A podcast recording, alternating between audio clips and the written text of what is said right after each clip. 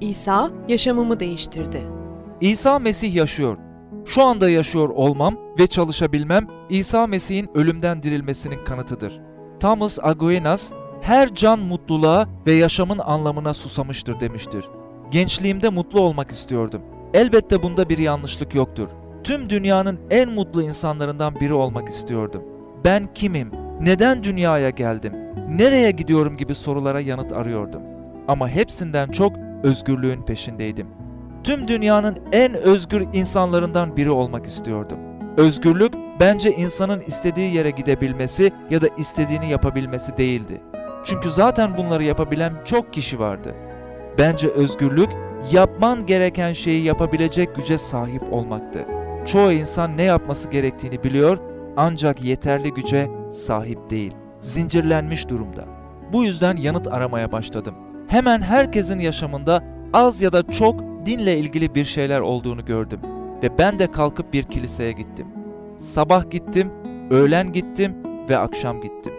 Ben her zaman çok pratik bir insanımdır. Eğer bir şey bir işe yaramazsa onu kaldırıp atarım. Dini kaldırıp bir kenara attım. Daha sonra belki de yanıt mevkidir diye düşündüm. Önder olmak, bir amaç peşinde koşmak, kendinizi buna adamak ve tanınmak belki de içimdeki boşluğu doldurabilirdi. Gittiğim ilk üniversitede sınıf başkanlığına aday oldum ve kazandım. Kampüste herkes tarafından tanınmak, kararlar vermek, üniversitenin ve öğrencilerin parasını harcamak çok hoştu. Ama sonunda yoruldum ve sıkıldım.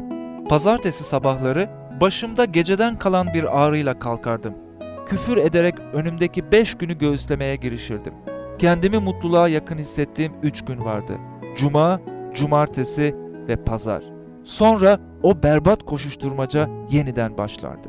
İnsanları üniversitede nasıl da aldatmıştım. Beni gördükleri en mutlu ve neşeli, yaşamın etini yiyip kemiğini savuran, vur patlasın çal oynasın diyerek günlerini geçiren gamsız bir kişi olarak tanırlardı.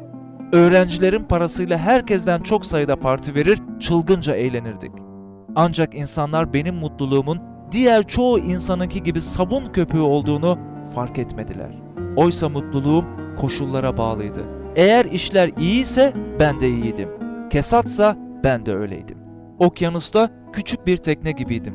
Dalgalarla ve koşullarla sallanıyor, itilip sürükleniyordum. İncil'de bu tür yaşamı simgeleyen bir terim var. Cehennem. Ancak benimkinden başka türlü yaşayan insanlara rastlamamıştım. Kimse bana farklı bir yaşam olduğunu anlatmamış ve bu yaşamı sürecek güç vermemişti. Ne yapmam gerektiğini çok kişi bana söyleyebiliyor ancak yapacak gücü veremiyordu. Ümitsizliğe kapılmıştım. Bu ülkenin üniversitelerinde ve kolejlerinde yaşamın anlamını, gerçeğini ve amacını bulma konusunda daha içtenlikle çaba gösteren birkaç kişi vardı. Ama ben henüz bunu bulamamıştım. Üniversitenin içinde ve çevresinde küçük bir insan grubu vardı. Bunlar 8 öğrenci ve 2 fakülte üyesiydi. Yaşamlarında farklı bir şeyler vardı. Neden yaşadıklarını, neye inandıklarını bilen insanlar görüntüsü veriyorlardı. Bu tür insanlarla beraber olmaktan her zaman hoşlanmışımdır. Ortak noktalarımız olup olmadığına pek aldırış etmem. Bu yüzden bazen bazı imanlıları köklü önderlere tercih ederim. Tanıştığım imanlıların bazıları o denli yüzeysel ki yalnızca imanlı maskesi taşıyıp taşımadıklarını merak ediyorum. Ancak demin sözünü ettiğim bu küçük grup nereye gittiğini iyi biliyordu. Özellikle üniversite öğrencileri arasında bunu bulmak çok zordur. Bu insanlar yalnızca sevgiden söz etmekle kalmıyor, sevgiyi yaşıyorlardı. Üniversite yaşamının zorluklarına aldırış etmiyorlardı. Gerçekten mutluydular. Üstelik mutlulukları benimki gibi koşullara bağlı değildi. Sanki bitmek bilmeyen içsel bir sevinç kaynakları vardı. Evet, son derece mutluydular. Onlarda bende olmayan bir şey vardı. Sıradan bir öğrenci olduğumdan başkasının sahip olduğunu ben de elde etmek isterdim. Bu yüzden üniversitelerde okuyanlar bisikletlerini zincirlerle sımsıkı kilitlerler. Eğer çoğu kişinin iddia ettiği gibi çağın sorunlarına yanıt eğitimse, üniversitelerin en erdemli insanların barındığı yerler olması gerekir. Oysa hiç de öyle değildirler. Neyse, ben değişik bulduğum bu insanlarla arkadaş olmaya karar verdim. Bu karardan iki hafta sonra öğrenci birliğinde bir masanın çevresinde oturuyorduk. Konu Tanrı'nın çevresinde dönmeye başladı. Güvensiz bir kişiyseniz ve konuşma Tanrı'ya dönüşmüşse hemen cephe alırsınız. Bilirsiniz, hemen her toplulukta büyük çeneler vardır. Hani her şeyle dalga geçen ve her konuya bir etiket yapıştırmaya bayılanlar. Hristiyanlık mı? Bu ilkel saftar onlar için. Bilimselliği yok. Böyle insanların hedefi olmamak için fazla ilgilenmiyormuş gibi göründüm. İskemleme yaslanarak karşımdaki öğrencilerden birine baktım ve sormaya başladım. Söyleyin, yaşamlarınızı ne değiştirdi? Neden diğer öğrenciler, önderler ve profesörler gibi yaşamıyorsunuz? Genç kadın hiç gülümsemeden gözlerime baktı ve üniversite çevresinde aşağılanacak bir şey söyledi. İsa Mesih.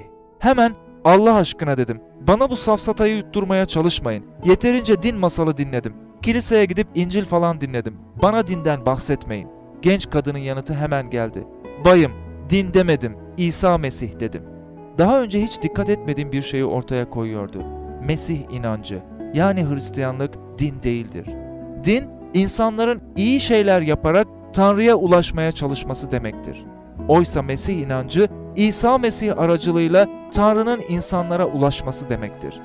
Herhalde Mesih inancı ile ilgili en yanlış düşüncelere sahip olan kimseler üniversitelerde bulunur. Yakın zamanda bir öğretim üyesi kiliseye giden herkes Hristiyan olur gibi şeyler söylüyordu. Kendisine sordum. Garaja girmekle araba mı oluyorsunuz? Gerçekten de arada hiçbir bağlantı yoktur. İmanlı yani Hristiyan Mesih'e iman eden kişidir. İşte tanıştığım bu yeni arkadaşlar İsa Mesih'in Tanrı'nın oğlu olduğunu, insan bedeni aldığını, dünyaya gelip insanların arasında yaşadığını, insanların günahları uğruna çarmıhta öldüğünü, gömüldüğünü, üç gün sonra ölümden dirildiğini ve 20. yüzyılda yaşayan bir kişinin yaşamını değiştirebileceğini söylediler. Bütün bunların palavra olduğunu düşünüyordum. Çünkü imanlıların yürüyen budalalar olduğuna emindim. Çünkü bazılarıyla tanışmıştım. Ama bu kişiler bana defalarca meydan okudular. Sonunda onların tartışma önerisini kabul ettim. Ama bunu gururumdan yaptım. Onların iddialarını çürütmeyi planlıyordum. Ne var ki gerçeklerin bulunduğunu bilmiyordum. İnsanın oturup da değerlendirebileceği kanıtlar olduğunu hayal edemezdim. Sonunda İsa'nın iddia ettiği kişi olduğunu düşünmeye başladım. Aslında yazdığım ilk iki kitapta Mesih inancını çürütmek amacını güdüyordum. Ama bunu yapamadığımı görünce iman etmeye karar verdim. Son 13 yılımı İsa Mesih'e iman etmenin akılcı temellere dayandığını kanıtlayan belgeleri toplamakla geçirdim. Ne var ki o zamanlar bazı sorunlar vardı. Aklım Mesih inancının doğru olduğunu söylüyor ancak iradem beni başka bir yöne çekiyordu. Mesih'e iman etmekle benliğimden tamamen vazgeçeceğimi düşünüyordum. Her türlü eğlenceyi, yaşama renk katan her türlü etkinliği bırakmak zorunda kalacağımı sanıyordum. İsa İncil'de şöyle diyordu. İşte kapıda durmuş, kapıyı çalıyorum. Eğer biri sesimi işitir ve kapıyı açarsa onun yanına gireceğim, ben onunla ve o da benimle birlikte yemek yiyeceğiz. İncil, Vahiy 3.20 İmanlı arkadaşlarımla ne zaman birlikte olsam içimde bir çelişki başlıyordu. En mutsuz olduğunuz zamanlarda mutlu insanlarla birlikte olursanız bunun ne kadar rahatsız edici bir deneyim olduğunu anlarsınız. Artık bu çelişki öyle bir hal almıştı ki geceleri yatağa girdiğimde sabahlara kadar uyuyamıyordum. Sonunda bir karar vermem gerekiyordu. Yoksa aklımı kaçıracaktım. 1959 yılında aralığın 19'unda üniversitede ikinci yılımdayken iman ettim. O gece dua ettim ve sonucunda yaşamım değişti. Ölümden dirilmiş olan, yaşayan Mesih'le ilişki kurmak için dua ettim ve o zamandan beri Mesih yaşamımdaki çok şeyi değiştirdi. İlk önce Rabbi İsa çarmıhta benim uğruma öldüğün için teşekkür ederim dedim. İkinci olarak yaşamımda seni hoşnut etmeyen şeyler için özür diliyorum. Beni bağışlayıp aklamanı istiyorum dedim. Kutsal kitap suçların kan kırmızısı olsa da kar gibi beyaz olacaktır diyor. Üçüncü olarak da şöyle dedim. Şimdi tek bildiğim şekilde yaşamımın ve yüreğimin kapısını sana açıyor, Rabbim ve kurtarıcım olarak sana iman ediyorum. Yaşamımın denetimini sen al. Beni içten dışa doğru değiştir. Beni olmamı istediğim kişi yap. En sonunda yaşamıma iman yoluyla geldiğin için sana teşekkür ediyorum diyerek sözlerimi bitirdim. İmanım cahillik üzerine değil, tarihsel kanıtlara ve Tanrı sözüne dayalıydı. Ne var ki dua ettikten sonra hiçbir şey olmadı. Oysa ben şimşekler ve gök gürültüleri bekliyordum. Acaba İsa gerçekten yaşamıma geldi mi diye düşünmeye başladım. Ancak size şunu söyleyeyim. Dua ettikten 6 ay ile 1,5 yıllık bir süre içinde yaşamım değişti. Üniversitede tarih bölümü başkanıyla bir konuşma yapıyordum. Ona yaşamımın değiştiğini anlatırken sözümü keserek, "Oğlum," dedi. "Tanrı'nın 20. yüzyılda gerçekten yaşamları değiştirdiğini mi söylemek istiyorsun? Söyle bakalım, yaşamının hangi alanlarını değiştirdi?" 45 dakika kadar beni dinledikten sonra "Tamam, bu kadar yeter." diye konuyu kapattı. Onu anlattığım alanlardan biri rahatsızlığımdı. Kendimi daima bir şeylerle meşgul olmak zorunda hissediyordum. Örneğin fakülte kampüsünde yürürken bile kafamın içi çelişkilerle yapmam gereken bir sürü şeyle dolu bir kazan gibiydi. Oturup derslerimle ilgilenmeye çalışır ama yapamazdım. Mesih'e iman etmeye karar verdikten birkaç ay sonra aklımı bir tür esenlik kapladı. İsa'ya iman ettikten sonra hiçbir sorunum olmadı demek istemiyorum. Ama o sıkıntılarla mücadele edecek gücü buldum. Ve bu gücü dünyadaki hiçbir şeyle değişmem. Yaşamımda değişen başka bir alanda öfkem oldu. Biri bana yan bakmaya görsün, hemen küplere binerdim. Üniversitenin ilk yılında bir adamı öldürmeye çalışırken aldığım yaraların izlerini hala üzerimde taşıyorum. Öfke öyle güçlü bir parçam olmuştu ki onunla savaşacak gücü bulamıyordum. Oysa Mesih'i yaşamıma kabul ettiğimden beri 14 yılda yalnızca bir kez kendimi kaybedecek kadar öfkelendim. Yaşamımda gurur duymadığım başka bir alan daha vardı. Şimdi bundan söz etmek istiyorum. Çünkü bunu değiştirecek bir tek kaynak olduğuna inanıyorum. O da ölümden dirilmiş olan ve yaşayan İsa Mesih'tir. Yaşamımın bu alanı nefretti. Nefretin kölesiydim. İnsanlara gıcık oluyor ve kin besliyordum. Ama aslında ben de herkes gibi güvensizdim. Ne zaman kendimden farklı biriyle tanışsam kendimi tehdit edilmiş hissediyordum. Ama dünyada herkesten çok nefret ettiğim bir kişi vardı. O da babamdı. Ondan iliklerime kadar nefret ediyordum. Babam kasabanın alkoliydi. Eğer küçük bir kasabada yaşıyorsanız ve babanız ayyaşlığıyla ün salmışsa ne demek istediğimi anlarsınız. Herkes onu tanıyordu. Arkadaşlarım okuluma gelirler, babamın çıkardığı rezaletlerle alay ederlerdi. Bunun beni rahatsız ettiğini düşünmezlerdi. Ben de diğer insanlar gibi dıştan gülüyor ama içten kan ağlıyordum. Eve döndüğüm zamanlarda annemi öyle kötü dövülmüş bir şekilde bulurdum ki yerden kalkacak durumda bile olmazdı. Arkadaşlarım eve geldiğinde babamı dışarı çıkarıp ahıra kilitler, ahırın kapısına arabayı park ederdim. Arkadaşlarıma da babamın evde olmadığını söylerdim. Babamdan, herkesten çok nefret ediyordum. Mesih'e iman ettikten belki de 5 ay kadar sonra Tanrı'dan İsa Mesih aracılığıyla gelen bir sevgi yaşamıma öyle bir şekilde girdi ki bütün nefretimi söküp aldı. Artık babamın gözlerine bakıp babacığım seni seviyorum diyebiliyordum. Bu sevgiyi gerçekten yaşıyordum. Üstelik bunu yaptığım şeylerle ortaya koyunca babam büsbütün sarsıldı. Özel bir üniversiteye transfer olduktan sonra ciddi bir trafik kazası geçirdim. Boynum özel bakım altındaydı, eve getirildim. Babamın odaya gelişini hiç unutmayacağım. Oğlum, benim gibi bir babayı nasıl sevebiliyorsun diye sordu. Onunla İsa Mesih'i paylaştım. Baba, Mesih'in yaşamıma gelmesine izin verdim dedim. Bunu tam olarak açıklayamıyorum.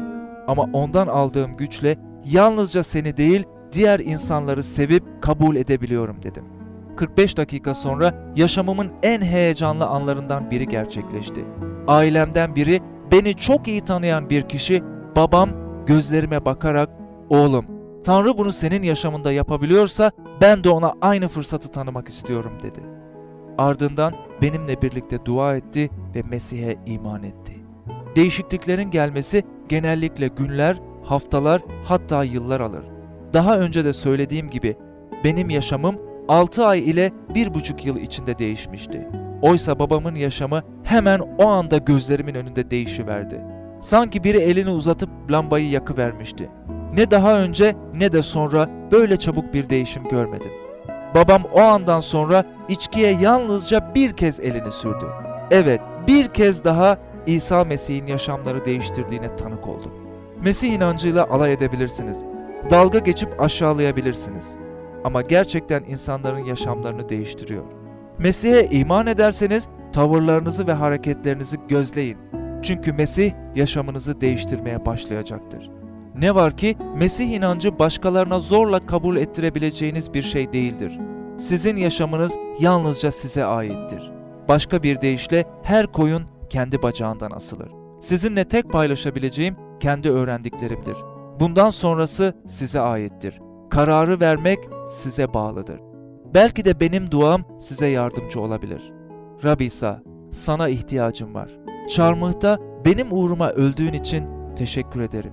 Beni bağışla ve akla. Şu anda sana, Rabbim ve kurtarıcım olarak iman ediyorum. Beni olmamı istediğin gibi bir kişi yap. İsa Mesih'in adında amin.